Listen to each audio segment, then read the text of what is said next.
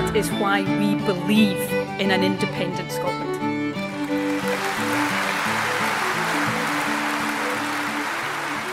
Hallo und herzlich willkommen zu Folge neun von Mein Schottland, dem Podcast über Highlands und Islands. Mein Name ist Henning Ruhlapp. Das Jahr neigt sich dem Ende entgegen. Es wird kälter, dunkler und hoffentlich auch besinnlicher.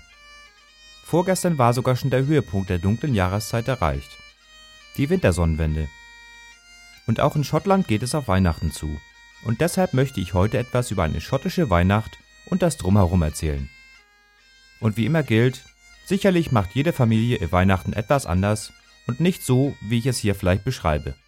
Auf Schottisch-Gälisch heißt Weihnachten übrigens Yuletide mit einem großen Y. Auf Deutsch übersetzt heißt das einfach Weihnachtsfest.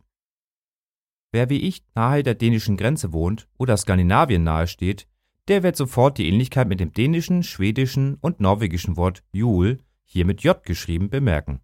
Der Ursprung der Wörter Jul oder Jule liegt in der vorchristlichen Jungsteinzeit. Es meint eigentlich den Tag der Wintersonnenwende, also den Tag mit dem kürzesten Tag und der längsten Nacht. Je näher man am Polarkreis wohnt, desto weniger Tageslicht gibt es um diese Zeit. Teilweise steigt die Sonne dann nicht mehr über den Horizont, die sogenannte Polarnacht beginnt. Diese Wintersonnenwende ist je nach Jahr am einundzwanzigsten oder zweiundzwanzigsten Dezember und mit ihr beginnt auch kalendarisch der Winter. Für die einfachen Menschen muss es damals eine unheimliche Erfahrung gewesen sein, musste man doch vermuten, dass die Sonne nicht wieder aufgeht. Die lange Dunkelheit schränkte das Leben ein und man feierte deswegen den längsten Tag, weil es danach ja täglich wieder heller wurde. Man verehrte die Sonne als Gottheit. Die Wintersonnenwende war extrem wichtig für die Menschen damals, waren sie doch abhängig von einer genauen Beobachtung des Verlaufes der Jahreszeiten. Man schlachtete also das meiste Vieh, um es nicht durch den Winter füttern zu müssen, und verfügte so über viel frisches Fleisch. Auch waren Bier und Wein nach der Reifezeit nun trinkfertig. Ein Fest zu Ehren des bald wiederkehrenden Tageslichts war also angemessen und gern gesehen. Immerhin lebte man im Rest des Jahres nicht so reichhaltig. Der Glaube an Gottheiten spielte für die damaligen Menschen eine große Rolle. Ihre Rituale halten sich teilweise noch bis zur heutigen Zeit.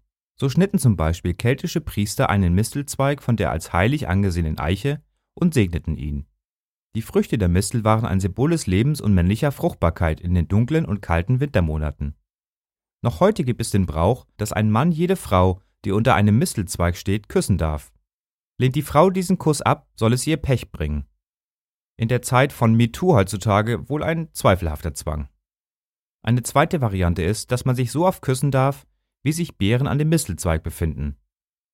Die heidnischen Priester bewahrten auch die Tradition des Yule Log, eines Feuers, das nach Weihnachten entzündet wurde und über zwölf Tage bis in das neue Jahr nicht erlöschen durfte.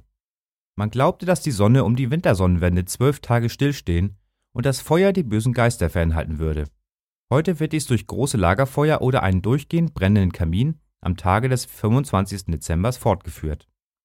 Auch die Tradition des geschmückten Weihnachtsbaumes ist ein heidnischer Brauch. Man schmückte eine Kiefer mit buntem Schmuck, um die Sterne und die verstorbenen Seelen des vergangenen Jahres zu symbolisieren. Angehängte Geschenke als Opfergaben für die Götter entwickelten sich zu unserem Brauch, sich an Weihnachten etwas zu schenken. Viel später, etwa um vierhundert nach Christus, verbreitete sich das katholische Christentum durch Missionare auch in den Highlands und damit wurde natürlich auch Weihnachten als Gedenktag von Jesu Geburt gefeiert. Es wurden Gottesdienste abgehalten und Wohltätigkeit für die Armen geleistet. Seit fünfundvierzig vor Christus galt noch ein anderer Kalender, der julianische Kalender.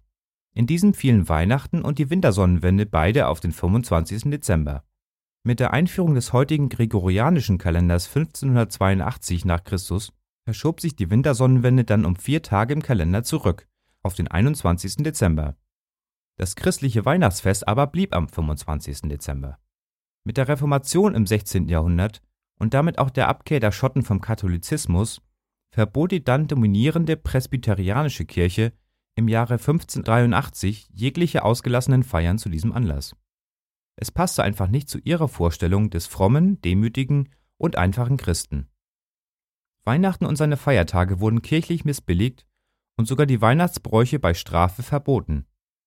Wer trotzdem Girlanden aufhängte oder gar Whisky trank, der musste mit einer empfindlichen kirchlichen Strafe rechnen. sechzehnhundertvierzig wurden die Weihnachtsfeiertage dann auch per Gesetz abgeschafft. Natürlich feierten religiöse Schotten auch weiterhin ihr Fest. Sie gingen einfach nach der Arbeit zum Gottesdienst und trafen sich daheim mit ihren Familien. So wurde Weihnachten ein auf die Familie fokussiertes, privates Fest. Nach der Vereinigung von Schottland und England siebzehnhundertsieben kam nach und nach auch immer mehr englisches Brauchtum nach Schottland, ob Christmas Pudding, Knallbonbons oder der typische Weihnachtsbraten. Die Kulturen und Traditionen vermischten sich. Über dreihundert Jahre vereintes Königreich haben in schottischen Bräuchen und Traditionen ihre Spuren hinterlassen. Und Weihnachten ist da natürlich keine Ausnahme. Dazu aber später mehr. Bis neunzehnhundertachtundfünfzig war der fünfundzwanzigsten Dezember nicht einmal gesetzlicher Feiertag und so waren auch die beiden bei uns klassischen Weihnachtsfeiertage normale Arbeitstage. Erst seit neunzehnhundertvierundsiebzig ist auch der zweite Weihnachtsfeiertag ein gesetzlicher Feiertag in Schottland. Beneidenswert ist dabei die Feiertagsregelung aus unserer Sicht. Fallen der fünfundzwanzigsten oder sechsundzwanzigsten Dezember auf einen Samstag oder Sonntag, wird der Feiertag am kommenden nächsten Werktag nachgeholt. Viel wichtiger als Weihnachten war und ist in Schotten aber ihr Neujahrsfest, das Hogmanay. Dazu aber in einer eigenen Folge mehr. Mit nachlassendem Einfluss der Kirche Ende der achtziger Jahre wandelten sich auch die Bräuche zu Weihnachten und der kulturelle Einfluss aus Europa und den U S A wuchs. So gibt es inzwischen in vielen Städten, darunter in Glasgow und in Edinburgh, von Ende November bis weit über Heiligabend hinaus Weihnachtsmärkte nach deutschem Vorbild mit Glühwein, German Bratwurst und Kunsthandwerk. In Edinburgh befindet sich der größte Weihnachtsmarkt in East Princes Street Gardens zwischen Old Town und New Town, nahe beim Scott Monument. Dieser German-Style-Traditional-Market wurde zweitausendsiebzehn in einer Umfrage sogar zum Besten im Vereinigten Königreich gekürt. Er hat auch Anteile eines Jahrmarktes mit Riesenrad und anderen Fahrgeschäften. Dort sorgte dieses Jahr allerdings die Fällung von fünfzig Bäumen in East Princes Street Gardens, dem Park im Herzen der Stadt, für Empörung in der Bevölkerung. Man vermutete, dass dies ausschließlich für den Weihnachtsmarkt geschehe. Von der Schottischen Nationalgalerie wurden diese Vorwürfe jedoch zurückgewiesen mit dem Hinweis auf anstehende Bauarbeiten zur Verbesserung des Zuganges und Renovierung ihrer Gebäude. Ähnlich wie bei mir in Norddeutschland ist die Wahrscheinlichkeit für weiße Weihnachten meist sehr gering. Zwar wird es auch in Schottland ab November kühler, aber die Temperaturen bleiben meist deutlich über dem Gefrierpunkt. Die Niederschlagsmenge bewegt sich um das Jahresmittel mit siebzig bis achtzig Millimetern bei etwa dreiundzwanzig Regentagen pro Monat. Es dominiert also meistens schmuddelig nasses Wetter auf Scots Dreich. Schnee fällt, wenn überhaupt, eher in den Highlands, wo subarktisches Klima herrscht. Wohlgemerkt, subarktisches Klima.